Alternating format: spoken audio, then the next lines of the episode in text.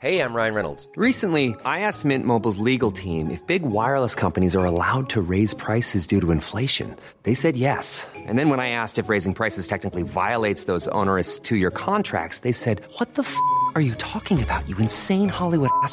F- So to recap, we're cutting the price of Mint Unlimited from $30 a month to just $15 a month. Give it a try at mintmobile.com slash switch. $45 upfront for three months plus taxes and fees. Promo rate for new customers for limited time. Unlimited more than 40 gigabytes per month. Slows. Full terms at mintmobile.com.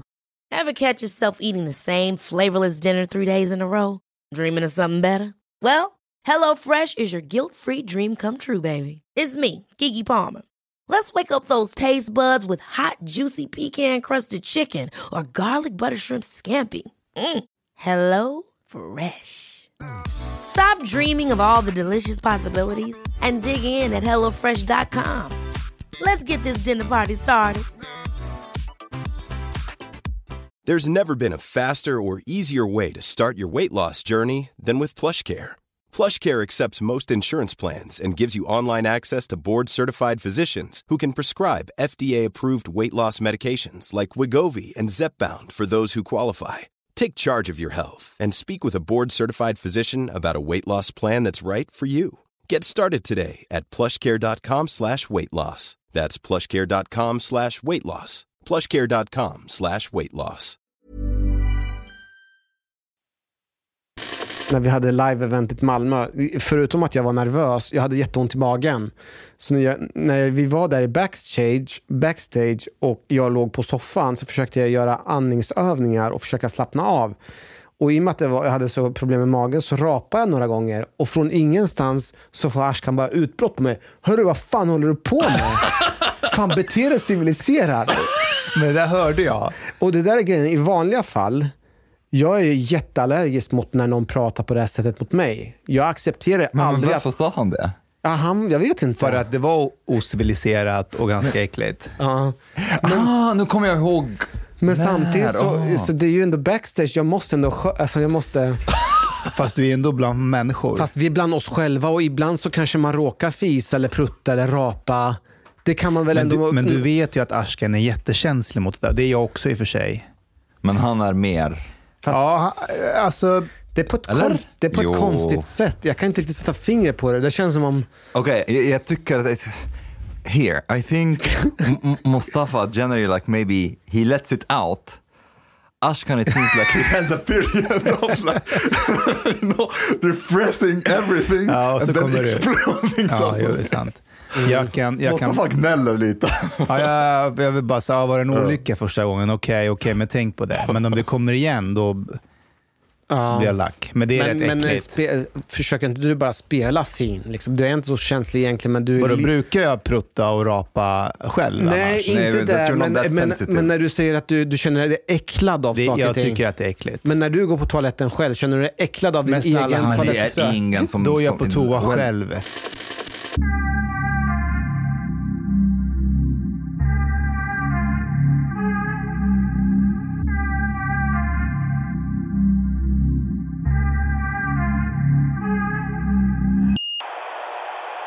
Kommer du från Linköping nu? Ja, Norrköping är Norrköping. Norrköping. Är du därifrån? Ja. Det är jag med. Ja, okej. Och jag har ju bott i Linköping. Jag jobbade ju som polis där. Ja, ja, det vet jag. Ja. Du ringde mig en gång och- när du frågade vad du skulle göra. Och då sa jag, men kör, kör, kör efter hjärtat. Och då slutade ju det. Just det, jag ringde dig för att jag ville börja föreläsa eller jag ville Mm, som polis. Ja, och sen, sen visste du inte hur du skulle göra sen när du, när du skulle lämna heller. Just det, så och då, var det. Och då så hade vi ett snack. Är, är det fint i Linköping? Jag tycker Norrköping är finare. Ja. Jag håller bodde med. där ett litet tag. Norrköping är finare. Norrköping har mer en storstadskänsla tycker jag. När du är inne i stan. Linköping är en stor by och Norrköping är en liten stad. Precis. Fast Nor- Linköping är större. Om man skulle vara Linköpingsbo så skulle man säga Linköping är en akademikerstad medan Norrköping är bönder. Det stämmer. Så kan man också säga. Eh, jag har ju bott i Linköping, ska jag säga. Ja, det har så jag att jag har ju bott i Norrköping. liksom. Men eh, jag tycker eh, ja, centrumet i Linköping, det är ju är trevligt med de här små butikerna. När det regnar är det ganska skönt med de stora butikerna i Norrköping. Mm. Eh, vattnet är ju svårslaget i Norrköping tycker jag. Eh, strömmen och det där mot Linköping. Och sen är Linköping bra för det är platt om man åker inlines. Nu är Chang här också. Chang, du är faktiskt i, i tid. Så det, Du är vi faktiskt som i har, tid. Det, det är vi som har varit oförskämda och börjat... Jag var här för en kvart sedan. Men, Var du? men man ska hitta parkering också i den här jävla stan. Aha, men du kunde gjort som Stefan och gått från centralstation. Ja, jag, jag är från landet så det var, jag tyckte det var fint att gå och titta. Han, gick, Ja. han tog tåget till T-centralen och från T-centralen har han gått hit. Men det gör jag också när jag kommer hit Gör han det? med tåget. Ja. Shit, fan det är ambitiöst. Ja, vadå? Tycker är inte du att det är ambitiöst? Du springer ibland hela vägen Ja, sig. ja. Nej, jag, jag aktar mig för motion. Ja, jag vet det. Stefan, eh, polisforskare, eh, han har jobbat över 30 år som polis. När vi gick i skolan så fick vi läsa hans avhandling. Eh, han är väl en legend inom polisen. Men du, grattis till nya tjänsten. Tack. Du är eh, brottsförebyggande eh, samordnare i Linköping. Ja. Kan inte du berätta om hur det där gick till? För att du fick ju inte tjänsten först. Nej, jag jobbar ju på Migrationsverket faktiskt som systemutvecklare. Jag lämnade ju polisen ett kort tag efter att ha fått åkt eh, med och hämta övervakningsfilm i två år. Jag kände att eh, det får jag nog göra till jag blir pensionär och det var ju några år till innan jag ska bli pensionär så jag kände det, ja, det kunde vara bra med en annan arbetsuppgift. Men förlåt, hämta film? Jag ska, alltså, när någon snattar så filmas ju det. Okej. Mm. Och då måste ju någon hämta filmen. Och då hade jag uppdrag att hämta filmerna. Så då, då fick, hade jag en USB-sticka, sen åkte jag till, till vad det nu var, Maxi, och så sa hej, ni hade en snattare här på, nu heter ju inte snatteri numera, det heter ringa stöld, men, men många säger det. Nu hade jag en som var här förra veckan som är filmat. Ja, så tog de USB-stickan och sen la de in filmen, så åkte jag till polisstationen och sen la jag in filmen på datorn som en annan tittar på. Och sen åkte jag till nästa ställe. Det roliga var min dotter i skolan när de hade pratat om vad poliser gjorde. Så räckte de upp handen och sa de hämtar filmer. Nej. Och fröken sa, för det är två, det är det jag har gjort i två år, de har ju sett Ja. jag springa in på Maxi. Och så fröken, ja det kanske de gör. Och sen pratade jag då med Lisa lite senare när det var handbollsträning och förklarade och då skrattade hon för det var ju ganska, ja det var för hennes värld, poliser hämtar ju filmer. För det var ju det jag gjorde. Alltså vi ska tillägga att du hade sökt 30 tjänster som du inte fick och därför så åkte du runt och, och hä- hämtade övervakningsfilmer. Ja, man kan säga ja, det är en lång... Jag, totalt har jag sökt en 30-40 tjänster inom Polismyndigheten. Sen, sen jag började forska så har jag inte fått en enda tjänst jag sökt. Innan fick jag dem jag sökte. Sen var det ju så att jag fick i uppdrag att, att hämta övervakningsfilm i samband med att jag var föräldraledig och var nere i tid. Och Sen var det aldrig att jag fick några andra arbetsuppgifter och det såg inte ut som jag skulle få det. Jag skrev även till rikspolischefen faktiskt. Men eh, det var, jag var ju professor i polisvetenskap och sådär och det tyckte jag kanske kan, kunde gå använda mina tjänster på annat sätt eftersom jag har 30 års tjänst inom polisen och sådär. Men så var det inte. Nu var det inte så dåligt att hämta filmer. Det var ju liksom... Alltså två år. Mm. För du är ju... Jag har gått långa FE-ledarutbildningen, jag förhandlare eh, utbildningen och varit där ganska många år. Dialogpolis jag var också. Jag vet, din meritlista är Det- ju liksom... Den är ganska eh, hyfsat lång. Liksom. Du är ju en legend. Alltså när vi gick eh, Polishögskolan så pratade alla om eh, Stefan Holgersson. Ja, vi fick ju läsa din eh, avhandling, eh, yrke polis. Ja, den, in, den ingår i polisutbildningen. Mm, så, ja. så min fråga är, varför stod du ut i två år? Alltså, vad gjorde du mer? Nej, men alltså det, jag har inte aldrig Lite sådär på, det- på det här sättet. För mig var det, jag hade en elcykel. Det var ju svårt att boka bilar, så jag tog min elcykel och sen cyklade jag till Maxi. Och sen hämtade jag en film och sa hej. Och sen så åkte jag till Systembolaget. Om de ville använda mig så. Jag led ju inte det, alltså, av det. Och sen jobbade jag ju lite då, för det fanns ingen skäl att gå upp i tjänst. Om man, att bara cykla och hämta film kanske inte superstimulerande, men göra det en gång i veckan, visst. Eller, det gick väl bra. Någon gång fick jag faktiskt gripa och springa efter någon och jag hade inte med mig jag hade inte med mig penna eller någonting då, för jag skulle bara hämta film, så det vart lite... Kan man, om man ska vara liksom från polis, arbetsgivarens Mm. perspektiv, skulle man inte kunna säga men ja, det är jättefint Stefan att du har den här meriten, du är forskare, Mm. men eh, andel procent som du jobbar är så pass lite så att vi har inte, du kan inte få en FU-ledartjänst eller någonting annat, utan Mm, du jobbar så pass lite så att du får hjälpa till med det praktiska där vi Mm. har här och nu. Är det en eh, rimlig gissning, eller en rimlig Ja, absolut. Och det argumentation? var ju från början, för, och, och i och för sig då, det var ju när jag gick på föräldraledighet, Mm. då fick jag ju en annan... eh, Då, fick, då gick jag ner i tid 25 procent och jobbade då. Just det. Och det har man ju rätt att göra. Mm. Och då fick jag ju andra arbetsuppgifter. Men då är det ju så att när man går ner i föräldraledighet, eller man gör sådana saker, så ska man ju inte lida Nej, av, av det hela. Och sen var det aldrig så att jag, jag gick ju aldrig upp i tid, för jag fick ju aldrig några andra. Jag frågade ju. Jag var ju beredd att gå upp i tid. Men du fick inte det. Du hämtade eh, filmer. Filmer, ja exakt. år. Och då, och så, så, så eh, var det faktiskt, ehm, ja, då sökte jag en tjänst det, på det jag jobbade tidigare. Jag, jag, jag, I bakgrunden är ju att vara IT, jag håller på med systemutveckling. Och så började jag på Migrationsverket, på en enhet där, eller avdelning. Och, ty, och jag tyckte det var jättekul. Eh, nu var det ju ett tag sedan jag jobbade kan jag ju säga, så man var ju rejält ringrostig. Eh, men det var ja, utmanande för huvudet och sådär. Sen var det min svärmor som såg en annons i, i tidningen att de sökte den här brottsförebyggare. Sen läste jag den. Ja, det verkar ju intressant, men jag visste ju att ja, har jag sökt så här många tjänster så lär jag inte få den här, men jag kan söka den i alla fall. Och Sen kan jag kanske följa processen och se. För jag håller på med ett projekt då, där jag tittar på korruption inom polisen, och just hur vissa får tjänster och andra inte får tjänster. Så kunde jag åtminstone använda det här som ett exempel, för den var väldigt, låg väldigt nära det jag har sysslat med. Jag sökte tjänsten och sen var jag uppringd av en från HR som sa, men du vill nog inte ha den här tjänsten för det är så dålig lön. Och då kände jag, okej, då är det inne på det här spåret eh, igen, för det har ju varit förut. Och då säger jag givetvis, nej men jag har inte valt det här yrket för lönen, utan det, jag, jag tar väl det jag får. Jag borde inte få så mycket sämre än jag har nu i alla fall. Okej, okay, Okej, ja men då vet vi det. Och sen kallades på intervju och sen fick jag inte tjänsten. Men redan när jag fick det här samtalet, tyvärr då, så är min erfarenhet, och jag tycker det är jättetråkigt, men erfarenhet är att då måste man dokumentera allt som sker. Och För- spela in samtal. Ja, och jag gör det väldigt sällan, men, men vid eh, några enstaka tillfällen har jag gjort det. Och det här gjorde jag det, och då spelade jag in allting. Och jag skrev också mail för att jag ville testa vad Polismyndigheten svarade. Och då se, istället för att jag blir arg och besviken och blir frustrerad, vilket man kan kanske naturligt att bli, så ser jag det mer som intressant. Och jag får ju sitta och har fått sitta på första parkett och kan ju skriva de mejl som jag skulle kunna be någon som jag forskar på att göra. Men jag kan ju verkligen testa. Ja. Och och, ja, jag, sen fick jag inte tjänsten och då var det ju, kan man ju överklaga till Statens överklagandenämnd. Ja. Det är en per år i genomsnitt som vinner. Det är typ 0,3 procent chans. Så, så jag, alltså jag räknar med att man vinner ju inte där. Nej.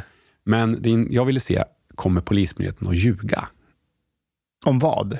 Om vad som, jag, vad som har, av, om den här anställningsprocessen. Vad de har gjort, vad jag har sagt eller sådär. Ja. Eh, och det var man ju beredd att göra. De var det? Absolut. Kan Och inte det- du berätta lite mer i detalj? Vad var det som gjorde att de, att de fälldes? Polisen Men fälldes det, Eller, ja, Man kan säga så här att det, det statens överklagandenämnd kom fram till var att jag var mest meriterad för tjänsten.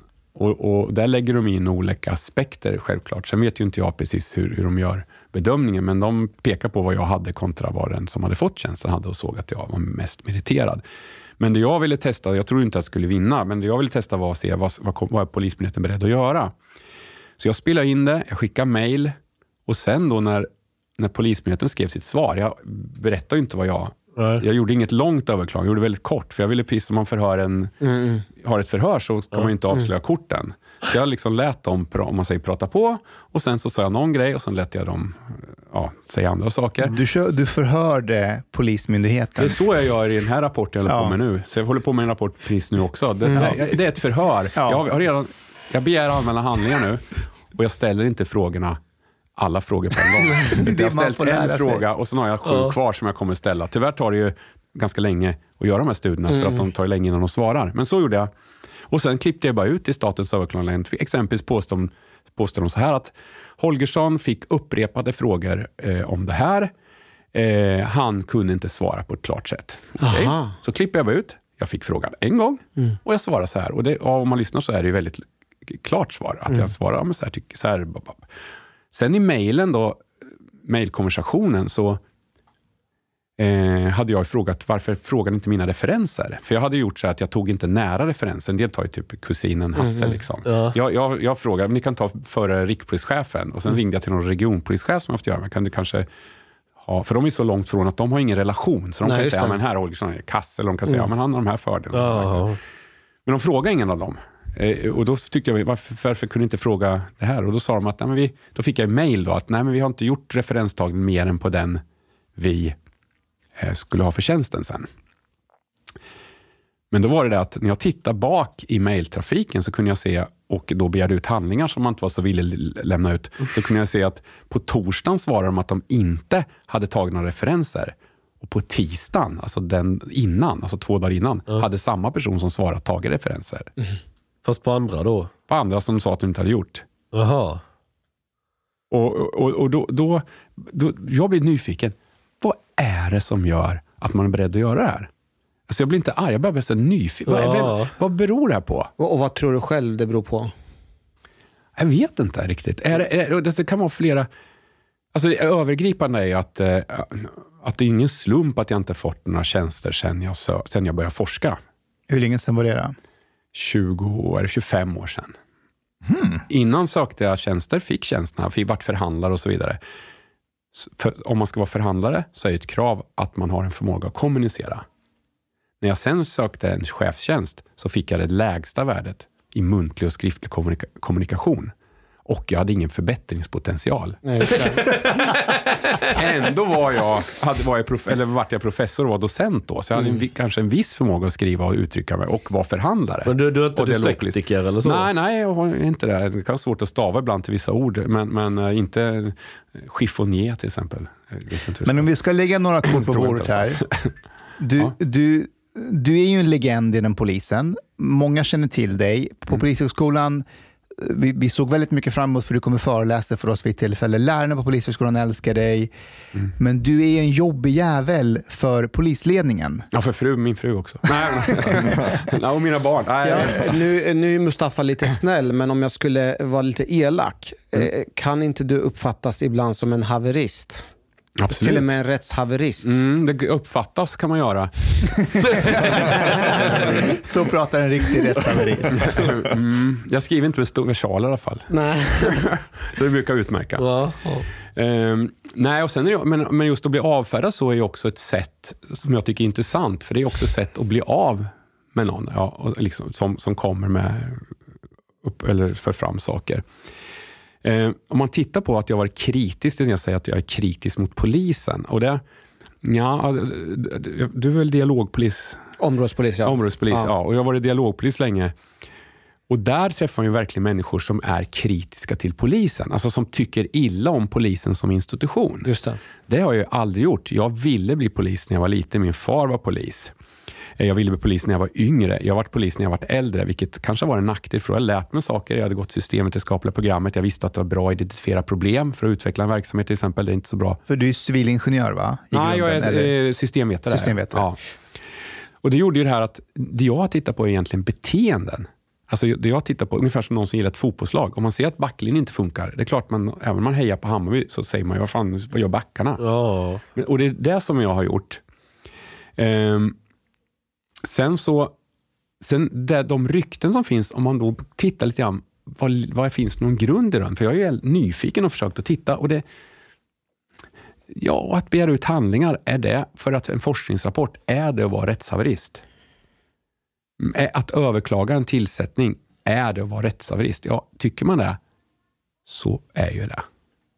Men, men det är inte- så man tystar eh, Mm. människor i Sverige. Alltså genom att säga att de är, för att haverist, det, är- det, är väl, alltså, det låter inte alls bra. Nej, nej, nej. nej. Och, och, och jag har blivit, alltså, om man tittar på de, det finns de som gillar mig jättemycket i polisen och det finns givetvis de som inte gillar mig. Men när man tittar på de argument som jag möts och, och som de som gillar mig har tittat på och, och lyssnat på, så är det ju, bemöts inte jag i sak. Nej. Ehm, åtminstone är det ytterst sällan, flera av dem har aldrig hört det, som, som säger det är så lustigt. Att det här är dåligt för att det här. Liksom. Men, men du är inte kritisk till polisen, men Men till Till- beteende... Jag, vill- jag, hur alltså- polisen jobbar då, eller? Eller Nej, man kan säga så här, min gr- bakgrund är ju att jag är systemutvecklare, system, alltså föränd, eh, förändra organisationer. Det gör ju att jag hade egentligen fel approach när jag kom in. Redan när jag var polisaspirant fick jag ett uppdrag och hade faktiskt ett föredrag för rikspolischefens ledning, alltså ledningen där, för att hur polisverksamheten skulle kunna förbättras. Jag är väldigt inriktad på att förbättra polisen. Men i polisen så är ju bilden av polisen viktigare än innehållet, åtminstone för de högsta cheferna. Inte längst ner, för där vill man ju ha en bra verksamhet. Men högst upp är det ju bilden. Och då är det inte så intressant att lokalisera problem. Det här är väl sant för precis vilken myndighet som helst. Ja, det går att hitta i, i tror jag, alla myndigheter. Eh, och, och Det är många som drar paralleller till den forskning som jag gör. Som man, Ja. Men jag, har ju bara, jag forskar ju på polisen ska jag säga. Och, och, och, eh, Men, men uppfattas du som eh, olojal mot polisen? Inte av de som är i min närhet och inte de som jobbar med mig. För det är extremt illojal eftersom jag var beredd att försätta min karriär för att få en bättre verksamhet. Däremot för, för, för högre chefer så, så skulle, kan jag tänka mig att man, att man ser det så och att det, man ser det som ett hot. Eh, man vill ju ha, ja, och försöker manövrera ut på olika sätt. Kan man inte bena ut då ena sidan, eh, du skriver det här i din forskning också, att eh, polisen premierar de som är lik sig själva, man premierar gärna sina vänner. Det är inte alltid eh, att man har kompetensen för att bli chef, utan det är ju en svågerpolitik till viss del. Absolut. Och sen så kommer du med din unika kompetens och du trumfar till viss del väldigt, väldigt många chefer. Du är ju de facto ett hot. Ett annat perspektiv är ju som du också pratar om lojalitet. Att eh, du är lojal egentligen till själva uppdraget men du, du, du är inte lojal till cheferna. Och rätta mig om jag har fel, Nej. en, en grundläggande premiss för att kunna jobba liksom så pass högt upp i ledningen det är lojaliteten och tilliten till chefsledet och så. För man, man vill inte ha en person som läcker information, går ut och säger massor med grejer till andra personer. För då, då, hotar man, då kan man till och med hota verksamheten. Ja, exakt. Och när det gäller saker som jag har sagt och så, här, så är jag väldigt noga med att inte prata exempelvis om förundersökningar. Eh, däremot så, så kan jag yttra mig om, och inte saker jag sett i rollen som polis, som man säger när jag inte har forskat. Men när jag forskar, så, så det är det jag yttrar mig om. ja, det måste du väl göra om du... Ja, när jag forskar. Ja, ja, absolut. Och det, det, det är ju oetiskt om man som forskare, men det är ju de forskarna som väljer, ska jag säga det också. Det är ju oetiskt om man väljer att föra fram saker beroende på hur det gynnar en själv. Eh, Jag, jag kan göra, alltså, när jag gör forskning så berättar jag hur jag har gjort och jag berättar hur jag kommer fram till. Det kan, ju- jag kan ju ha gjort fel när, i själva datainsamling och gjort fel i analys och så vidare. Men jag berättar hur jag kommer fram till. Men jag tänker inte så här, ah, vad är, what's in it for me? Men det finns ju forskare som sysslar med polisen. kan jag Ja. aldrig tänka mig att det finns forskare som... Men eh, eh, det. hur många polisforskare har vi i Norden? En del blir sura när man säger polisforskare. Ja, jag vet. Eh, Men, men jag är polis och forskare, så det är ganska lätt att säga polisforskare. Eh, men, men, men ja, För det är en rätt unik titel ju. ja, Jag vet att det är du och, eh, vad heter han i Växjö som kallade sig för det? Eh, Graner. mm, Men han är inte kvar längre va? men han är pensionär. Han är pensionär. Mm. Ja, alltså det, det, det beror lite på. Jag definierar det som att man har polisen som forskningsobjekt. Forskar på polisen och har det liksom som, och, ti- och tittar på olika fenomen. Eh, så Men- kan man säga. Är det inte rätt vanligt att poliser får med osanning i olika sammanhang? Eh, Jag har varit med om en Mm. jättespeciell situation en gång. När Mm. det var den här, eh, vad hette det, när vi hade flyktingströmmen 2015. Ja, just Så hade de den här koden 291. Kommer ni ihåg det? Ja, jag minns det två? det. Ja, ja. Ja just det. Berätta. Ja, 291. Mm. Att alla händelser som var relaterade till det här med flyktingarna, det skulle få en speciell kod. Och det hade många uppfattat det som att då är det locket på, vi ska inte prata med media om detta. Och sen hade polisen eh, senare då fått kritik och sagt att nej, nej, den är inte alls tänkt att vara på det. Det är bara ett sätt för att samla statistik. Men så var det en händelse, det var ett HVB-hem, det var massa bråk, eller det var sådana här killar som hade kommit då i den här vågen. Och jag får tipset väldigt tidigt att eh, ett larm ut dit. Jag ringer en polare som är fotograf, han åker ut och samtidigt ringer jag regionledningscentralen. För jag vill ha reda på vad det är som händer. Och när jag kom tag på då vakthavande befäl och allt det där så sa han, nej det var bara falsklarm, det var ingenting. Så att eh, någon hade bara kommit åt en knapp, säger han. Och jag spelar in alla samtal för jag vill ju citera korrekt. Så det, det var ingenting med det där. Då ringer fotografen och säger, du behöver inte bry dig, det, det var ingenting. Vad då är ingenting? Jag är redan på plats. Det är fullt liv här. De slåss i köket. Jag står här och filmar det. Va? Säger jag. Ja, det kommer fler och fler polisbilar. De har ju problem att bara få lugn på situationen. Och då tänker jag, jag går tillbaka och lyssnar på ljudfilen. Och verkligen, vad är det? Missuppfattar jag honom? Nej då, nej då. Och jag begär ju ut, du kan ju få ut en sån här rapport. Eh, Händelserapport. Ja, ja, det står ju klockslag för klockslag, exakt. Vilken bil skickar man? Vilket beslut tas? Vad är det som händer? Pam, pam, pam, pam. Och, och jag tittar ju då, och så har jag, när ljudfilen spelas in så har jag en tidkod i datorn som, som sätter det exakt när inspelningen börjas. Och, och då sitter jag och kollar på den här skärmen, jag pratar med vakten, eller de är inne på RLC. Vad har han framför skärmen när jag ställer frågan? Då har det minuten innan, eller två minuter innan, blivit kodat till 291. Det är det sista som står på skärmen innan någonting mer fylls på. Och då säger han det där, att nej det var ingenting. Och, då, och, och det tog jag ju upp sen med dem. De var inte skitnervösa. Jag, Sen fick jag ju samtal med chefen till den här personen som var, du vet, ja, han är ju rädd att bli uthängd och bli av med jobbet eller skandaler. Så jag skrev ju inget om det. Men det var ett sånt här exempel. Så det, så, det kan inte bli tydligare. Stefan, eh, 25 år. Kan du, kan du Eh, som sagt, jag, har, jag känner ju till dig och inom polisen känner många till ditt arbete, men de som inte gör det, kan du berätta om de här utmaningar och svårigheter du stö, har stött på när det kommer till polisledningen genom alla de här åren? För det har ju hänt rätt konstiga saker mot dig. Ja, det har det. Men det- började så här egentligen att när jag var aspir, eller in, ja, när jag var aspirant så funderade jag på vad jag skulle göra för något examensarbete. Och sen ringde jag runt lite och sen så funderade jag på att göra det jättelätt. Eftersom jag varit på universitetet innan så kan man ju välja, vet man ju, man kan ju ta en väldigt lätt väg och sen få komplettering och sen göra kompletteringen. Eller, eller ska jag försöka hjälpa till och förbättra IT-systemen. På den tiden fanns ju inte för, alltså datorer, utan det var ju skrivmaskiner. Så jag tog med min egen laptop, för jag hade en datafirma, gjorde ett program som man kunde skriva in förhör och få ut det på en matrisskrivare och de här personbladen och så vidare. Så jag, det var sådana här saker. Vilket år var det här? Eh, 92, 93 var det. Hade man inte dat- datorer som man skrev på då? Nej, då skrev, skrev man på, man skrev på ehm, Skrivmaskin? Eller skrivmaskin och ibland icke-elektriska skrivmaskiner. Aha. Och jag kunde inte använda, jag kunde ju inte fingernedsättning, men på normal, när jag var på tunnelbanan där så då kunde jag inte, jag kunde inte använda fingernedsättning för jag orkade inte trycka ner eh, tangenten. Jag fick köra med pekfingervalsen trots att jag kunde den andra, för det var så trögt. Men i vilket fall som helst, då vart det ju jättebra mottagandet. Eh, jag eh, fick ju som sagt föredra det för högsta ledningen. Man tänkte wow, det här var ju en bra organisation. Min examensarbete var på 375 sidor. Ingen opponerade, jag fick bara godkänt. Alltså de sa det är okej om du får det för ingen som det är för jobbigt för de andra studenterna. Ja, så är det. Ja. Hi, I'm Daniel, founder of Pretty Litter. Cats and cat owners deserve better than any old fashioned litter. That's why I teamed up with scientists and veterinarians to create Pretty Litter. Its innovative crystal formula has superior odor control and weighs up to 80% less than clay litter. Pretty Litter even monitors health by changing colors to help detect early signs of potential illness. It's the world's smartest kitty litter. Go to prettylitter.com and use code ACAST for 20% off your first order and a free cat toy. Terms and conditions apply. See site for details.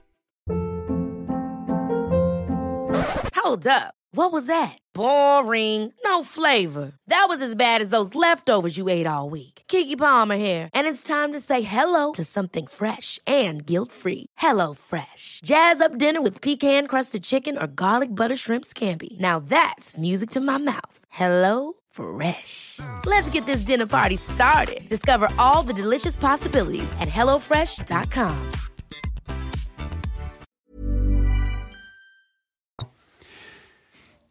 Eh, sen när jag kom tillbaka från Sen sen gick vi ut på vår praktik och så vidare. Här, vi var här var på praktiken. Sen vi kom tillbaka så skulle vi skriva ett till arbete. Och Då var det om eh, arbetsledning inom polisen. Och då gjorde jag ett jobb om tunnelbanepolisen. För då hade man exempelvis en målsättning att homosexuella, i handlingsplanen stod det, homosexuella ska inte få vara i fred på, på centralstation, hade man i handlingsplanen. Har den där bögringen eller? Nej, det var på toaletter och annat. Va? Oj då. Aha. Och sen hade man att vi ska minska ungdomsproblemen med 5% Och då började jag fråga, hur hög är ungdomsproblemen nu? För jag intervjuade då chefen på Ja. Tullmarpolisen. Det visste de inte. Och då var det frågan, hur, hur ska ni kunna minska dem med Hur ska ni, 5%? ja, hur ska ni det- ja, mäta det? Och det har varit ju en, det var först, så då skrev jag en, en rapport och sen gav jag den till alla aspiranter på tunnelbanan och sa att för förut skrev jag att, jag, att en av oss har gjort en intervju, för vi är 31 och var aspiranter. Det blir för mycket på polisledningen att bli intervjuade alla. Så, så vi står alla för den här. Så de som ville fick ta den här rapporten utan att göra ett jobb. Och det var klart att många tog den här rapporten. Eh, och då så eh, blev det ganska stor spridning på det här, för det var ju ganska mycket saker som med uppföljning och styrning och så här som var märkliga. Eh, Förlåt, jag fattar inte. Eh, Man skulle jobba och sen så sa du att en del fick... Tog, jag hängde Alltså, med. man hade ett, som student så skulle man göra ett, ett litet eh, skriftligt arbete. Okej. Men jag gjorde ett som kanske var på 25 sidor och sen skrev jag att all, alltså de som vill, eller jag sa till dem, de som vill kan använda det här Använda det som... som att deras inlämning.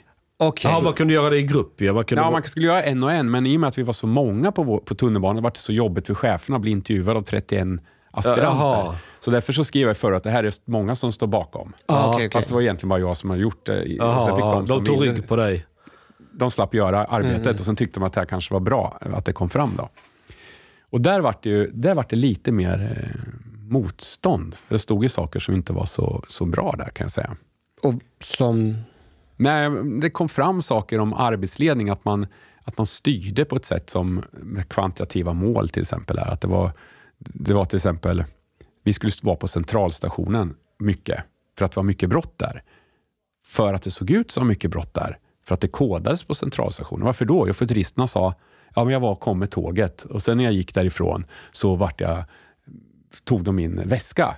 Ja, men polisen, ja, var var det någonstans då? Ja, jag vet inte, det var en bit ifrån centralstationen. Ja, det är så jobbigt, då, ja, då orkar inte jag stå centralstationen. Det blir så, då vart det koden centralstation. Jaha. Och då vart det jättemycket på centralstationen. Och då gjorde jag en, en liten film då som jag skulle göra, re- redovisa för de, här, för de här höga cheferna. Där det var en match, derby, i mm, Globen var det inte då, utan det var eh, bredvid. Eh, det vart jättemycket slagsmål. Det vart ju alltså massor med misshandlar då. Och sen skulle jag ta ut två poliser som skulle gå och patrullera på den tomma vad heter det, fotbollsplan. För att visa, ja men titta, statistiskt sett är det mycket brott där. Man har inte analyserat vad det beror på. Eh, Eh, och det här vägrar Stockholmspolisen att klippa in. När jag skulle, för då har man lovat att de skulle hjälpa mig med inklippningen. Men det här var ju kritik mot myndigheten. Så då som aspirant så fick jag första gången uppleva att men det här var ju konstigt. Eh, varför hände det här? Så när jag hade redovisning för de här, för biträdande rikspolischefen och andra där, så var det svart. Då frågade de varför det är svart. Ja, det här var så känsligt. Då var det, då var det ännu mer intressant för dem att lyssna. Men kan man säga där till exempel, där är ju där är ett tydligt exempel på att du synar ju bristen och inkompetens i chefsledningen och det du gör med din rapport är att du visar cheferna med byxorna nere och vad ska de göra liksom? Nej, jag, ja, sen visar jag också att man kan använda resurserna på ett bättre sätt Ja. än att gå på Det är centralstation. ännu värre. Det är ännu värre, ja. Men alltså, jag måste bara fråga Stefan, det är en sak att rikta den här kritiken mot polisen som du gör, men att göra det som aspirant, dina balls, var kommer de ifrån? Ja, ja, men nästa, jag ska berätta nästa. Jag gjorde faktiskt ett val som jag sen vart val när jag skulle börja forska. Jag gjorde ett val då som aspirant som var, kan säga lite fegt. Det var nämligen så att jag, det fanns ett system som hette Paris som polisen gjorde själva. Det finns fortfarande Det kvar. finns fortfarande kvar, ska jag jag säga, vet inte men- hur ofta man använder det. Men Nej, det men finns. lite grann i faggorna på andra system.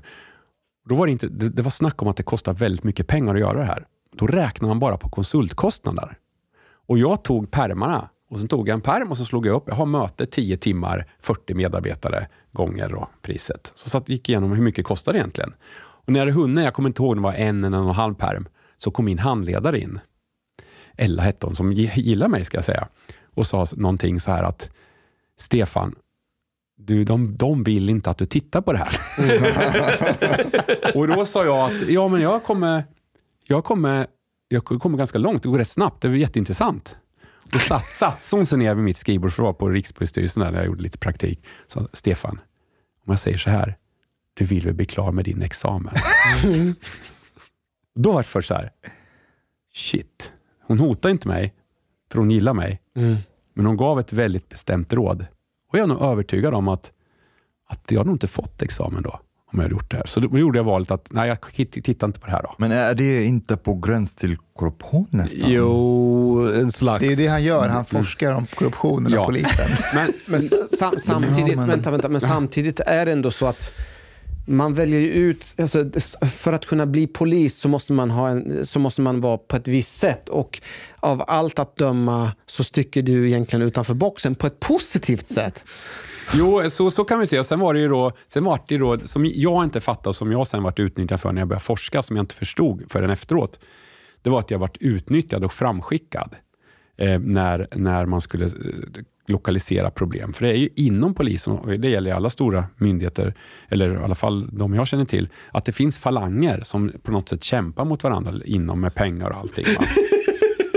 Falangstrider inom Ja, polisen. ja, ja alltså, ja, men några som kanske hejar på ett visst IT-system. Att det, och, det låter kanske konstigt, men de har ju sina konsultbolag bakom sig. De vill att den här metoden, det här IT-systemet ska få genomslag, för då kan de här konsulterna sälja tjänster. Eh, och då betyder det att... Då Och då blir sommarstugan renoverad på något magiskt sätt samtidigt eller? det, ja, så kan det hända. Men, men på olika sätt så, ja, man kan åka på någon konferens och så vidare. Som jag ja, ja. M- Men då blir det då en slags, och då kommer jag skicka in någon som inte fattar bättre. Och jag, jag kommer ihåg ett möte då, som, det här var ju lite senare, när jag började, hade börjat forska. Då, då var det en, en hög chef och en ännu högre chef i ett möte. Eh, och då, den här höga chefen, han skulle sätta mig på plats och min chef jag också. Och han började ställa så här IT-frågor till mig. Och jag fattade inte att de var svåra. Alltså för jag hade jobbat med det där, så jag, jag, jag svarade på det. 4GL och som det var, lite annat liksom, när han frågade. Sen den där riktigt höga chefen vart lite sur, sur och sa, men nu kanske det är din tur att svara på frågor till den här som hela tiden ställer frågor till mig. Och sen efter mötet sa min chef, nu har du en fiende för livet. Oj. Och jag, jag hade inte fattat något. Jag bara, men vadå fi? Jag svarade bara på frågor. Ja, du kunde svara på den här frågan och då gjorde du bort den här. Du, så, du, bara för att du kunde svara så, så gjorde du bort det. Gjorde, så det här, den här kommer att göra allt för att krossa dig sen. Alltså det här är ju scener nästan från någon, någon öststatsland där Ja, man... men det, det, alltså det är ju jag samma hade inte vibbar. fattat det här. Ja, det var, och det var samma sak när jag forskade. Det här valet jag gjorde att inte fortsätta som aspirant. Jag ställdes för samma sak när jag hade forskat i två år, tror jag. Ungefär.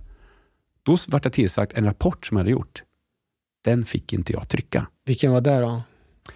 Ehm, Den, he, den heter praktikgenererad lagstiftning och sånt där. Den handlar helt enkelt om att jag tittar på rättsenhetens sätt att tolka gällande rätt. Jag läste förarbeten, jag intervjuade eh, jurister och kom fram till att de inskränkte polisernas möjlighet att använda gällande rätt. Den är även med i min doktorsavhandling ska jag säga. Men det som då hände var att jag var tillsagd att jag får inte trycka den här. Och då var det ett val. Vad ska jag vara för någon forskare? Jag fattar ju på något sätt. Jag förstod inte hur stor konsekvens det skulle bli, så ska jag säga. Men jag fattar ändå att det här kommer bli någon konsekvens om jag trycker det. Hur ska jag göra för att inte känns det fel? Det var ju liksom det. Och då var det, ja, jag, kan ju, jag har gjort den här. Det är ju rätt av mig att upprätta en handling och diarieföra den. Och när jag diarieför den så kan det ju vara att den kan spridas om folk begär Där kommer haveristen Stefan fram. Ja, så så då, då spreds den till ett antal personer. Och sen vart det problem. kan jag säga. Men du Stefan, kan vi prata lite grann om din doktorsavhandling? För den är helt fantastisk och det är det som eh, bland annat var, eh, är kurslitteratur för oss när vi gick i skolan. Ja, den handlar egentligen om, den handlar om att polisyrket är svårt. Ja. är ju ett avsnitt, eller en stor del. Att det, är, att det en, krävs en hög kompetens och en kunskap. Eh, Och det speglas i ingångslönerna. ja, det, Jag var ironisk. Ja, jo, jag, försöker, jag, jag försöker tänka, för att det, det är komplext med ingångslöner. För jag träffar ju, nu när jag går på inskolning på dagis här, så ser jag att, att otroligt skickliga som pedagoger där. Men tittar man på deras ingångslöner, alltså det, det, fin- Ja, ja, ja. det är väldigt svårt när man tittar på, på det där. Ehm, vad som är rätt och fel. Jag, jag, jag, jag, har inte, jag har inte den kapaciteten. Men i vilket fall som helst så, så, så skrev jag mycket om det och sen så tittade jag också, vad är det som gör, för jag, åkte, jag fick ju möjlighet att åka runt i landet mycket. Och Det var det jag tänkte på, Ja. för du åkte väldigt mycket och du hade lite speciellt tillvägagångssätt. Det kan man du, säga. Min chef hejar på mig som sagt, stöttar Ja. mig. Men det fanns ju inte ekonomiska medel att samla in data. Nej. Jag förstod om jag ska lämna förslag på IT-system så kan inte jag komma med en Stockholmslösning. För då sågar det förstod, då är jag förstår, det, för, det gillar ju inte Rikspolisstyrelsen. Då säger de det är en Stockholmslösning, det funkar inte. Men vadå, Rikspolisstyrelsen sitter väl i Stockholm? Ja, fast de representerar hela Sverige då. Det var ju liksom hela landet. Och sen kan man också hitta argument för att, att eh, man, man gillar inte Stockholm kan man säga. Det finns Ja, en men det, det, är väl en, det är väl en bra egenskap. ja. Ja, jag har ju bott i Stockholm i över 26 år. Men, men, ehm, Ja, då borde du förstå att man inte ska gilla stan. Ja, jo, jag stan, men stan är ganska fin. Ja, i alla fall. Ehm, eh, och, och, och, sen så, ehm, chefen i alla fall, Eh, jag sa att han förstod att jag var tvungen att åka ut i landet, samla data, men sa att det finns inga pengar. Då sa jag, men jag bor i tält. Jaha, sa han. Och sen kan jag åka bil. Kan jag få låna bensinkort i alla fall? För om jag åker ändå i tjänsten. Ja, ja du får låna en polisbil också. Oj, oj, oj. Så jag lånade, hade en polis, fast jag gjorde ju till tjänsten, så jag hade en polisbil. Inte målad bil väl? Ibland var det målad, för ibland lånade jag en... en, en eh, Gammal Saab någonting. Nå, dels 0928 hette den, en, en försöksbil med, som hade dator, dator i. Oj, oj, oj. Eh, Och det hände ibland att jag dök upp på konstiga platser, när, för jag lyssnade ju alltid när jag åkte genom landet. Om jag skulle jobba i Kiruna så åkte jag genom landet givetvis. Ja. Och då lyssnade jag, ju- bytte jag ju frekvens. Och då kunde de säga, ja men jag har problem här. Så bara, ja 0928 kan hjälpa till. och det lät ju som en helikopter nämligen, för det var ju 0928 var en lite grann... 09 är ju något. Ja, det var, var, det var inte en helikopter. Jag och det hände, ja, det hände flera gånger och, och det råkade ut för ganska drä, eh, dråpliga saker när jag, när jag liksom, jag kom ju, åkte ju, ibland hamnade jag i situationer när jag kom i en, i en målad bil. Ja. Och sen skulle jag ju sova. Jag sov ute i skogen. Och då, och då så var jag tvungen att gömma, till- ställa undan. Jag kunde inte stå med polisbil för nära, så jag var tvungen att backa in. Och så slog jag upp mitt tält eller sov under bar himmel. Då. Och det gjorde jag, har jag gjort i över tio år. Vänta, du har varit någon ambulerande, åkt runt i en polisbil och Ja. tältat som en luffare i... Ja. Och sen så hade du ett myggnät från Colombia också va? Jag hade ett myggbett från Colombia också när det inte regnade. Så slog jag upp det, eh, för ibland var det jäkligt mycket mygg. Men, men om någon kommer där ute och plockar svamp så är de en polisbil och sen Ja, det sitter hände- du där ja, det och hände grillar korv. När jag bodde i Halmstad, där på ett, man får ju inte tälta mer än ett dygn på samma ställe. Det bröt jag emot någon gång. Men då, då hittade jag ett, ett jättetätt, eh, jättetätt eh, granplantage. Alltså ute utanför mot, eh, mot Göteborgstrakten om man säger så. Nej, fel mot eh, ja, Jönköpingstrakten. Man svängde in där och där, där, där åkte jag in på en liten skogsväg och sen kunde jag ålande med uniform och vapen då, ta mig in och sen kunde jag slå upp ett tält för det var lite dött längst in i det här grönområdet, lite dödat granar. Så det låg jag och sov mitt på natten där. Det visste jag inte, det var en plats man slaktar bilar. Alltså, en, det visste jag inte då, för jag hittade det här var ju ensligt. Vadå slakta bilar? Ja, man slaktar bilar, man kör ut med en stulen bil, man tar bort delarna och sen står det bara skrot Så där kvar. kommer de ut med en bil då? Nej, de kommer, de ser min bil. Polisbilen. Ja. Slaktar den? Nej, jag hör ju att det, ja, det var en civil då. Men, eh, Och de såg inte att det var en polisbil. Nej. Men, slog, men, men jag, hör, jag hörde slog igen en bildörr när jag låg där i skogen. Tänkte, vad är det där? Så jag på med kängorna, vapnet och sen åla ut. Då. Och sen stod det, var helt kolsvart då, så jag stod så här. Och sen såg jag de där gick runt bilen och det var jättesvart, de såg ju inte mig. Nej. Men de, de kände, "Här- det är någonting som inte är bra här. För jag tänkte, om de, om, de, om de gör inbrott i bilen måste jag göra ett väldigt kraftfullt ingripande. Och är jag ensam så får jag ju dra, får ju faktiskt dra ett bula upp i luften eller något sånt där. Ja, ja. För att eh, så de blir Ja, eller i backen bredvid. Ja, ja, eller ja. någon, alltså, så inte så helt ofarlig inrikt, riktning. För att det går inte att liksom säga ursäkta, kan ni lägga, när jag är mitt helt själv mitt ute i skogen, jag måste ju skrämma dem. Ja, ja, får sätta Så respekt. jag stod, var va? beredd, ja, så jag stod liksom beredd nu, och nu, nu, nu. Men de kände liksom på sig, så de åkte därifrån. Så det hände ju sådana saker. Eller barn, när jag så- bodde någonstans som ville titta på polisbilen. Man, när man jobbat hela natten och klockan var nio. Och man, ja, så fick jag visa polisbilen och så, här, så För att de är inte vana ens att se polisbilen för det är områden som aldrig eh, Nej. ser polisen. Nej, så var det ju. Ja. Har du någon diagnos, eh, Stefan? Ja, det har jag säkert. Men, eh, Men du, har du Men inte men jag sju ungar? Om du, ja, jag fick det sent. Nu går det inte att göra. nej. Nu har jag en tio hade år. det varit möjligt idag att göra en sån sak? Låna en polisbil och åka runt och men- tälta? Om du hade skjutit upp Ja. i luften, Ja, hur hade ditt liksom, arbete sett ut? Hur hade du rapporterat det här? det hade jag rapporterat på ett bra sätt. bra sätt. Nej, men det, det hade ju funnits något skäl i sådana fall eh, att, att skjuta. Alltså jag hade inte bara... Jo, men du får ju förklara bakgrunden. Ja, jag vill ta tä- polisassistent, tältar ute i skogen. Jag- jag Alltså, tältar. i tjänsten. Jo, jo, Någon jag, får, 22. jag förklara, jo, men det har jag ju fått förklara. Det har ju varit polisbilar ute och tittat också. Men nu var det inte så ofta jag hade en målad bil. Den gången var det inte målad. Det var sällan, men det hände ibland. Men har, har du blivit upptäckt av andra poliser Ja, när ja, är det ute och tältar? Ja, det är det var. och hur reagerar de? Ja, de har ju undrat vad fan det står en polisbil här mitt i skogen. ja, och så ser de dig tältandes. Nej, det ser de aldrig. Jag sov en, bit ifrån. Men har du gått fram då och förklarat att ja, jag bor här i natt? Nej, men där var det jag ju hört. De har gjort dataslagen, så jag har hört att det gått bra.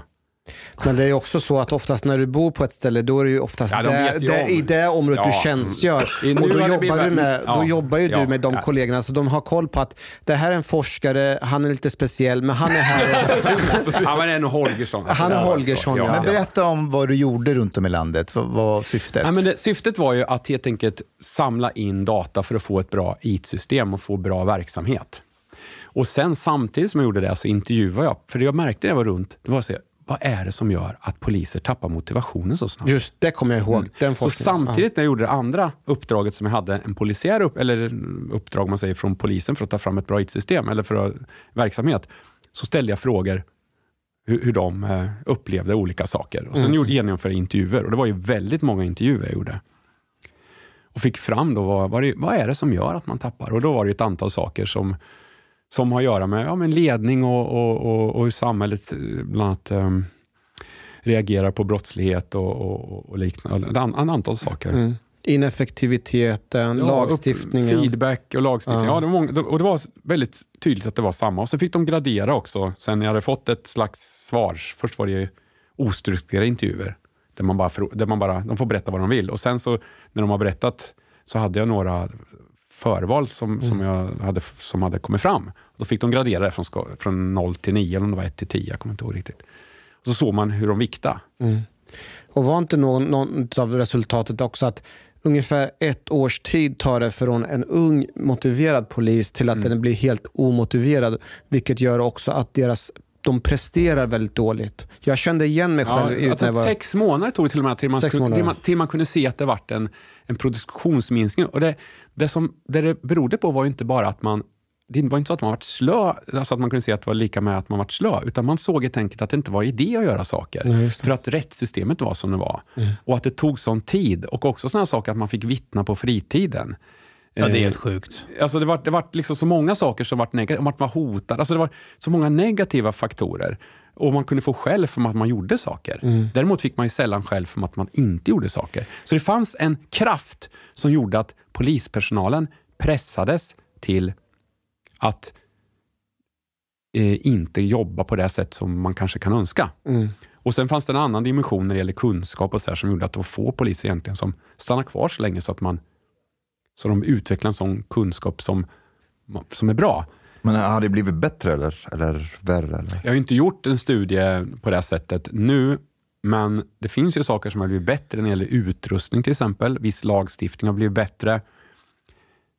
Ledningen, ja kanske vissa chefer, men när det gäller vissa saker tror jag, eller min upplevelse när det gäller högt i tak och så där, att det faktiskt har blivit sämre. Eh, rädslan att yttra sig. Men polisen brukar ju säga alltid så här, vi har väldigt högt i tak. Det är väldigt viktigt med högt i tak hos oss. Mm. Eller hur? Utåt sett. Ja. Ja, de så- som säger det, de cheferna som säger det är, väldigt, det är viktigt och det är högt i tak, de ska man akta sig för. Mm. På riktigt. Mm. Det är lite så tyvärr, ja. Vad var det som gjorde att ditt arbete fick sånt genomslag inom polishögskolorna? Nej, men det fanns väl inte sån, sån, sånt som titta. Jag kan ju säga att en rikspolischef ville ju stryka boken, att det inte fick användas. Vem var det? Bengt Svensson eller? Nej, nej, det var eh, Strömberg. Mm. Det var innan min tid. Så. Ja, och det ha- hade att göra med att jag också fick ett uppdrag senare då, av eh, Socialdepartementet. Och då var det hur, mång, hur många narkotikapoliser det fanns i Sverige. Och då hade de fått information om att den siffra som polisen redovisade var lögn. Och det har de fått direkt från en central källa. Och de ville veta hur många som jobbar med narkotikabrott, eftersom de såg redan då att om man inte jobbar med narkotika finns det en risk för att det blir gängkriminalitet och skjutningar. Eh, vilket de fick rätt i sen, tyvärr. Och då, eh, då fick jag uppdraget. Då åkte jag runt landet, eh, landet ett varv till eh, och räknade hur många narkotikapoliser det var. Och jag, I också ska jag säga. Och då var det sånt liv om den rapporten. För att du avslöjar siffrorna. Jag, vis, ja, jag visade att det inte stämde. Alltså siffrorna var väl en sak, men jag visat att personal som jobbar med narkotikabrottslighet hade gått ner väldigt mycket, trots att man sa något annat. Hur var reaktionerna då? Ja, bland personal som jobbar med narkotika så tyckte de var jättebra. Det är klart. Eh, och sen så Eh, och sen visade jag också goda exempel på hur man kunde jobba mot narkotika, hur det fick i en senare rapport sen, att, eh, att man visade så här kan man faktiskt jobba för att få effekt och sådär. Så det, så det var ju inte så att det var, ett neg- alltså, det var inget negativt budskap på det sättet. Och sen hittade jag också såna här statistikjakter som var helt ja, knäppa, där man tagit in samma missbrukare fem gånger samma vecka på pissprov till exempel. Det var ju undantagsfall, men det vart ju bra i statistiken. Jag kommer ihåg när jag började eh, på, eh, på jobba där ute, då var det just det här med att ringa nark och även drog-RF. Det var benchmark, alltså det var för cheferna att kunna visa uppåt. Det var så viktigt för dem, så att det, det premierades väldigt, väldigt mycket just på de här typen av eh, statistik. Det märkte jag i Linköping också. Eh, och det, det slog väldigt missvisande. Ibland, en gång kommer jag ihåg att vi hade gripit flera inbrottstjuvar, inte jag men mina kollegor. Det stod ingenting om det i någon sammanhang. Vi fick ingen beröm, men när någon tog någon rattfylla här, då var det helt annan eh, respons. Och det skapar också en bitterhet hos många kollegor. Vad fan, jag tror vi ska jobba som polis och ingripa, men då är det det här som gäller. Mm, ja, rattfylla kanske i det här fallet. Men man säger blåsning då, där man ska stå där, där det varit bra egentligen att stå på ställen där det inte var rattfyllor. Alltså Styrsystemet var så att om man hittade en rattfylla så var det mindre antal utandningsprov. Ja, Det var helt snurrigt. Sen är det bra att göra utandningsprov och det är, bra, det är inte bra när man tar bort ett mål utan att ersätta det med ett annat som i viss mån har skett. Då. Men det blir helt, alltså, man får order om helt enkelt, stå inte där för stå där på den här det, tiden. det där kände jag för Linköping, för jag hade en idé om att vi skulle stå på en gata eh, på söndag morgnar. Det var en väldigt lugn gata, men jag visste att så här, du vet, kvällen innan är det lördag och söndag morgon då åker typ pappor med barnen till hockeyträningen. Det låter ju hemskt, men jag sant. visste att man kunde ta och man tog alltid en eller två. Men grejen var ju bara att det var långa stunder av bara stå och vänta. Men det, det gick inte hem. Det var liksom så här, nej, vi måste ju få in blåsen också. Det måste vara ett x antal som kommer in. Nej, men om man tittar på trafikövervakning så måste man titta var sker olyckorna, varför sker olyckorna, hur kan man förebygga dem? Det ska inte vara så här, hur ska vi få upp statistiken på antal skrivna böter? Hastighetsöverträdelser, ja, det kan ju, varför gör man det om man inte tittar först på var sker olyckorna och varför?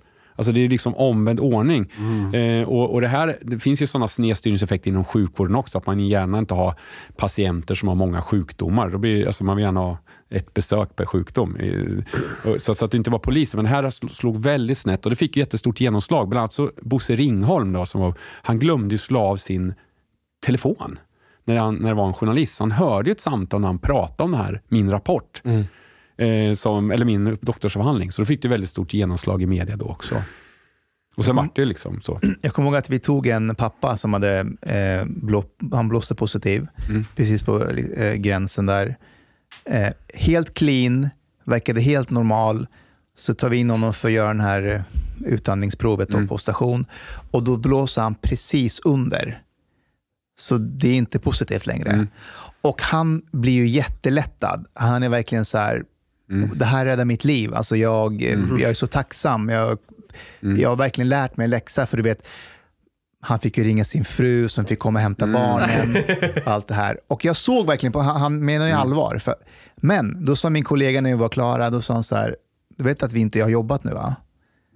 Det här räknas inte i statistiken. Alltså, vi, har inte, vi har inte gjort någonting. Och jag bara, fast vi har ju, vi har ju de facto faktiskt jobbat förebyggande. Det räknas inte, vi har inte jobbat. Nej, det är det som är tragiskt och i många fall kanske kan vara en nackdel att de här, om de åker dit, för det blir Ja. så stora konsekvenser eh, i tillvaron. Eh, så, så att, eh, det gäller ju med all brottslighet egentligen, att man lätt kan se ja, men straff är lösningen. Eh, och, och där är det ju, det blir så här förenklat synsätt ibland, för det, eh, som kan vara tråkigt, det kan jag se i debatten som var också. Sen får det inte vara så att, alltså, som ibland det var, att, eh, att, att det är tvärtom, att det går att göra vad som helst utan att det händer något. Då. Men i en annan avart. Då. Men har man inte lärt sig det inom polisen att det kanske inte är pinnjakt som är det viktiga utan att man på något sätt får ner kriminaliteten. Det kan ske på flera sätt. Ja, vissa, vissa håll har man ju lärt sig det, Eh, men, men om man tittar på högsta ledningen så är det ju, säger man ju en sak, men sen skickar man ju budskap att, att det här ser inte Men är det för att de inte förstår att om de skickar krav på att ja, men vi ska ha gjort så här många utblåsningar och vi ska ha gjort så här mycket. Att det blir, fattar de inte det själva att det kan s- bli snett? Det finns, säkert, det finns ju en del som kan kanske inte fatta, men framförallt så, så sätts ju ett krav på polisen att man ska leverera. Och då är det- Från... Ja, från dels är det media som skriver "Ti- titta vad det har gått ner det här, men sen Jaha, politiker. de är väldigt känsliga för vad som står i media. Det kan man nog säga. Oj. Eh, man styrs ju mycket av, och sen vad politiker säger, att man ska visa att man har en bra verksamhet. Då blir ju det man mäter som blir det sättet och då är det klart att cheferna vill, vill ha bra på det man mäter. Men man måste ju mäta även så, andra saker. Eh, Men varför inte gå ut i media och tala om att eh, så här jobbar vi och det här är anledningen till att vi gör det. Mm, Hade inte det varit bättre? Jo, men det gör, det gör man ju också. Men, men framförallt det som har blivit inom polisen nu, det är att bilden är viktigare än innehållet. Eh, och, och är det därför man har en hel armé av kommunikatörer? Ja, man har, på kommunikationsavdelningen jobbar vi 200 Är inte det något man borde forska lite djupare om om man vill göra sig osams med? Jo, det har jag ju forskat på tänkte jag säga. Så, så att, eh, Hur togs det emot? Nej, det vart väl inte så bra. Vill du, ber- vill du berätta om, eh, för det är en rätt så intressant del, just eh, polisens kommunikationsavdelning och Mm. Ja, men de, alltså, polisen är ju en organisation där man behöver föra ut information och också föra in information. Och där kan ju personal på kommunikationsavdelningen spela stor roll vad gäller att göra hemsidor och föra ut. Då. Och, och, och där har jag sett att, att det finns de som var jättebra. Men det, det jag har lokaliserat, och det också andra också, det är ju de här man säger, strateger som ger råd hur man ska eh, mörka, dölja, skydda. På kort sikt kan det finnas en vinst av det också. För att det är viktigt att ha förtroende för polisen. Annars så gör man inte anmälningar, annars så får man inte folk att vittna och liknande. va. Men på lång sikt när man har den här mentaliteten att skydda och dölja så får man ju också en sämre verksamhet. Och Det är det som vi lider av nu, att det är mycket av det här. Om man tittar på rikspolischefens yttrande här i, i DN för någon, någon dag sedan. Alltså han är beredd att lämna felaktig information. vad, Men- vad var det? Det har jag missat. Ja, Hannes Kjöller skriver ju en ledare, en, en krönika i DN som han svarar på. Och då säger han att det är viktigt att hålla sig till fakta. Men tittar man på han så är det det han inte gör. Och Jag tittade också i en rapport, så jag, Men när vi pratar om Tornberg nu. vi pratar om Thornberg. Då. Ja. Eh, Han har ju varit kommunikationsdirektör på Säpo, ska man säga också. Eh, jag tittar på, jag roar mig med, om man säger så, om man, om man kallar det för det när man forskar, och tittar på en intervju som han har gjort i SVT. Som jag, och det analyserar allt han sa. Just det, för du har, skri, du, har, du har till och med skrivit en rapport om Jag har skrivit det. en och- rapport om, S, om, om Thornbergs sätt, där jag tittar på alla meningar. Och han, ger, han står i uniform, han har mycket axelklaffar, han tittar in i kameran, han kan ge ett trovärdigt intryck. Men, men om man har kunskap och sen också tar tid och tittar vad är det han säger och sen analyserar, så, så, så kan, får man ju inte direkt stort förtroende för honom. Nej. Och det här ser ju en del poliser givetvis som är internt. Vad är det han håller på och säger? Men, Men var- varför? Kan vi ge något exempel? Ja. Ja, alltså... ehm, Är det i Agenda eller kommer du ihåg vad det var? Eller? Ja, om polisforskning.se publikationer och sen Mm. är det då från 2023 så är det en som är SVT. Då. Ja, det är ju från i år då du har Ja, det är, ja, det är, släppt nu bara några, det är, ja, det är ju våras jag gjorde det. Och jag har flera sådana. Ja. Och sen står det på typ 2023 tom, Anna fallstudier, något står det. Tom, analys av... Alltså du är jävligt Fallstudier. produktiv. En, två, tre, fyra. Eh, f- Fem olika grejer du publicerat hittills i år. Ja. Jag, jag, jag, Just det, rikspolischefens sätt att svara på frågor, ett fallstudie. Just det. Ja, men kan inte du sammanfatta lite? Så, Nej, men alltså det, det, har ju varit, det, det är svårt eftersom det är detaljer så kanske inte så intressant för när man läser det. blir lite krångligt. kanske. Men det, han, han, han slänger ur sig saker om, eh, om verksamheten som, som, som låter att de är underbyggda. Men när man tittar på de... Eh, dels är det ju han inte svarar på frågorna. Ja, men det är så gör ju alla Det är, politiker. klassiskt, det är ju en Ja, han- klassisk grej att Ja. man svarar inte på frågor som man får. Nej, han, utan hela tiden... Eh, han säger till exempel, det är oerhört viktigt att få så många som möjligt dömda.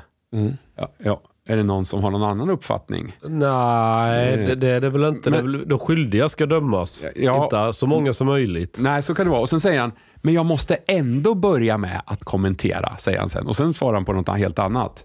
Och det där är en knep, det där är en klassisk grej där man har talpunkter Ja, han som, har- han har, eh, som Exakt. han har fått av sina strateger. Han Som säger, han vi är mitt i tillväxten, säger Just han.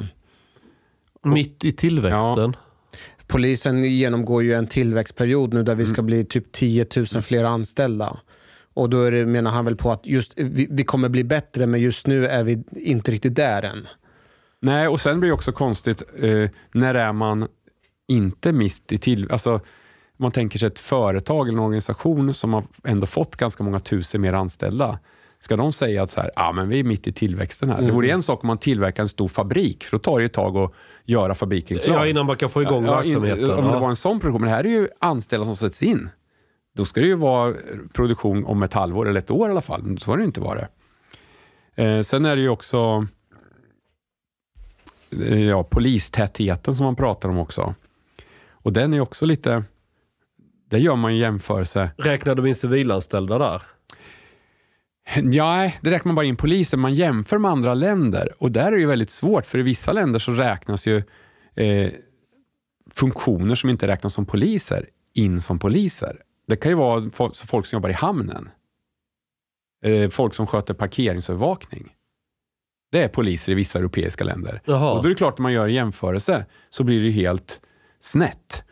Eh, det är eh, folk som har väldigt kort, alltså som, är, som, eh, som har jättekort utbildning, som bara är ett slags ordningsvakt, räknas in som poliser. I andra länder? Ja, och folk som sitter som i Sverige då, som bevakar Kungsholmen, de räknas in som poliser i, i vissa länder. Men då visar det sig att, alltså enligt dem då, att vi har färre poliser i Sverige? Eller? Ja, när, pol- när, när Rikspolisen själv säger att det går så dåligt för oss, vi, vi, statistiskt sett har vi så lite poliser i jämförelse med andra länder. Så har vi Men- egentligen inte det? Nej, det är svårt att göra en sån jämförelse eftersom det är, man räknar poliser så olika. Men finns, finns det inte ett problem med bemanningen inom polisen idag? Jo, men det, är, det man också måste ha klart för sig att det argumentet har varit hela tiden.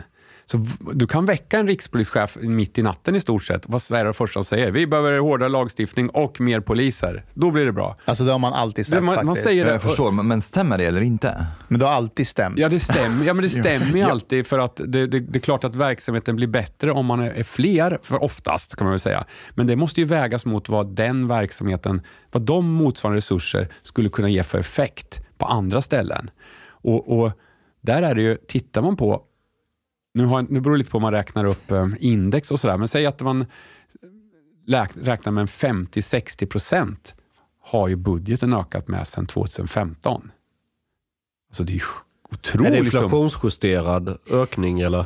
Ja, alltså det, nu kommer jag inte ihåg exakt vad, vad siffran var när den är inflationsjusterad, men det, det ligger i den faggorna. Samtidigt Stefan, du har, ju rätt i, du har ju rätt i att budgeten för polisen har ökat, men samtidigt så är det ju eh, komplexiteten, eh, utredningen, kraven och förväntningarna vad polisen ska leverera har blivit någonting helt annat. Eh, förr i tiden så kunde en polis vittna i en rättegång och då kan polisens vi- vittnesmål väga väldigt tungt för, för sig. Men nu måste man ha stödbevisning, teknisk bevisning i väldigt många fall. Och det är ju kostnader som har bara skenat iväg. Det, det, det är också ett argument, men när man tittar på de som jobbar med de frågorna så har ju inte, så har inte det ökat alltså i den omfattning. Om man tittar var hamnar resurserna när, när då exempelvis Brå och andra har tittat på det, även när jag har tittat, så, det, så hamnar det ju bland annat på HR. Mm. Det handlar på staber. Det handlar ju inte längst ut i linjen när man utför arbetet. För när, om, när, när, vi hade, när vi genomgick omorganisationen, det var en fantasisiffra. Men visst var, från början så sa de 50-50. 50 poliser inne, 50 poliser ute. Det var en, kommer du ihåg det? Det var en siffra som jag, får hörde. man- ja, jag tror. Jag har nog 30-70, men det kanske var... Ja. Jag kan inte säga jag, eh, i det fallet. Däremot så gjorde man ju en organisation som är, som är en matrisorganisation. Vad menas med det? Det är att den är, fungerar väldigt bra på en reklambyrå till exempel, när man ska ha ett projekt och man ska sitta med olika kompetens runt omkring. Eh, däremot i en hier- hierarkisk organisation så blir det oftast väldigt svårt med eh, ansvars, ansvars. Vem har ansvaret? I och med att det, över, eh, det blir ett överliggande eller ett överlappande ansvar. Man har alltså avdelningar som, som nationella operativa avdelningen, juridiska avdelningen, ekonomiska avdelningen, ekonomiavdelningen då. Eh, och då och, och kommunikationsavdelningen, när de ska göra något så måste man ju jobba i de här stuprören.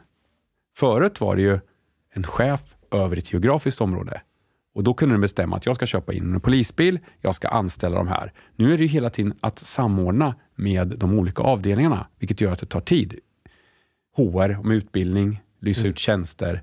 Alltså, det blir krångligare för att vem har ansvaret egentligen?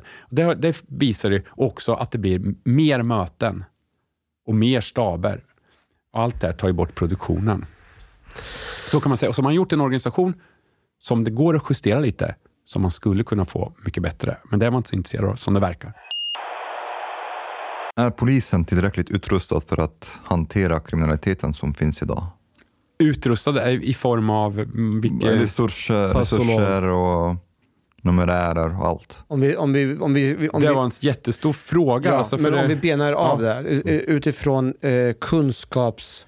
Om vi ser det bara utifrån kunskapsläget. Har, polis, har svensk polis den kunskapen som krävs för att möta de problem som de möter ute i samhället? De har inte den ledning som krävs för att möta de problem. Så De- kan man de har ledningsproblem. De, de har en högsta ledning som, som Okej. Du har lyssnat så här långt. På sista måltid. En mycket fin radioprogram i Sverige. Du tycker det är mycket trevligt. Men, min vän, lyssna på mig nu. Du har inte betalat biljett på klubb moltit. måltid. De har dom grabbarna de behöver pengar. Flis. Lax. Stolar. Dyra bilar. Lyxhotel. Du vet. Då måste du betala om du ska lyssna mer. Du får många fler avsnitt också. Paket erbjudande, helt enkelt. Läs i beskrivning för avsnitt, där det finns information för att bli medlem på klubb Sista måltid.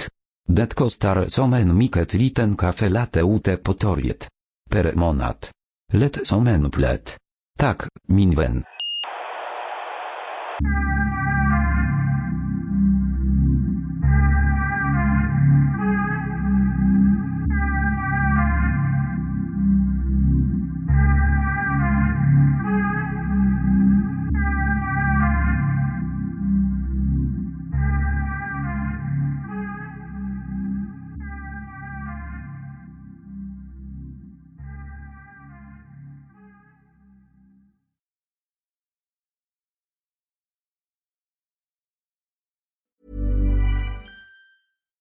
when we're on a budget, we still deserve nice things. Quince is a place to scoop up stunning high-end goods for 50 to 80% less than similar brands. They have buttery soft cashmere sweaters starting at $50, luxurious Italian leather bags, and so much more. Plus, Quince only works with factories that use safe, ethical, and responsible manufacturing. Get the high-end goods you'll love without the high price tag with Quince. Go to quince.com slash style for free shipping and 365-day returns. Hold up. What was that? Boring. No flavor. That was as bad as those leftovers you ate all week. Kiki Palmer here, and it's time to say hello to something fresh and guilt-free. Hello Fresh. Jazz up dinner with pecan-crusted chicken or garlic butter shrimp scampi. Now that's music to my mouth. Hello Fresh. Let's get this dinner party started. Discover all the delicious possibilities at hellofresh.com. Hi, I'm Daniel, founder of Pretty Litter. Did you know cats tend to hide symptoms of sickness and pain? I learned this the hard way after losing my cat, Gingy. So I created Pretty Litter, a health monitoring litter that helps detect early signs of illness by changing colors, saving you money and potentially your cat's life. Pretty Litter is veterinarian developed, and it's the easiest way to keep tabs on your fur baby's health right at home. Go to prettylitter.com and use code ACAST for 20% off your first order and a free cat toy. Terms and conditions apply. See site for details.